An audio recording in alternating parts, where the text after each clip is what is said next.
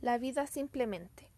La vida simplemente de Óscar Castro, escritor y poeta chileno, gira en torno a la década de los años 20, en Chile, en la ciudad de Rancagua.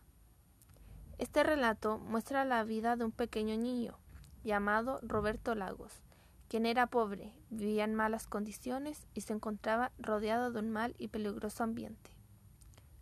Roberto solía frecuentar las calles, la vía férrea y un prostíbulo. La novela se desarrolla en distintos espacios.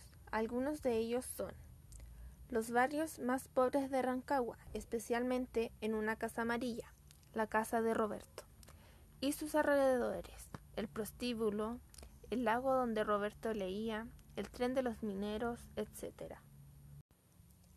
A lo largo de la historia conocemos la vida de un pequeño, el cual tuvo una infancia complicada y que a pesar de ser pobre era muy inteligente. Por su inteligencia y amor por los libros sufrió mucho, ya que sus amigos no lo entendían y regularmente le pegaban, porque él escogía pasar el tiempo leyendo que estar con sus amigos. En el transcurso del relato, Roberto se da cuenta de lo duro que es la vida, se da cuenta de lo pobre que es y toma conciencia del gran esfuerzo que realiza su madre por él y sus hermanos. En mi opinión, esta historia es muy realista, te permite sentir lo que realmente sucedió en esos lugares, lo que se comparte y lo que se vive. Esta también es una buena forma de mostrarte los verdaderos colores de las cosas, sin ocultar las situaciones, como realmente son y como muchas personas no quieren ver lo que realmente sucede.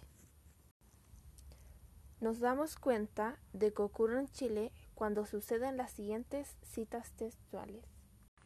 Salí tropezando con los bailarines que escobillaban la cueca, batiendo al mismo tiempo sobre sus cabezas unos sucios pañuelos.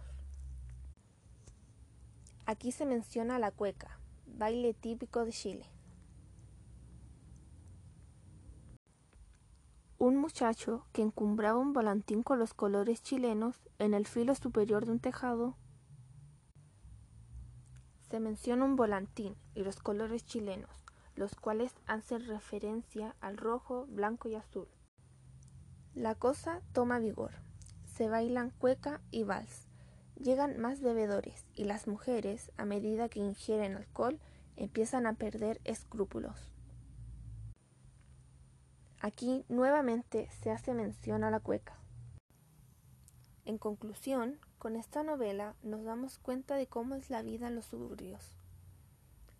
Demuestra cómo es la pobreza, cómo es el no tener que comer, cómo se siente ver la muerte, situaciones que para un niño de la edad de Roberto son verdaderamente dolorosas, pero sin embargo no resultaron determinantes al momento de guiarse por una vida más digna.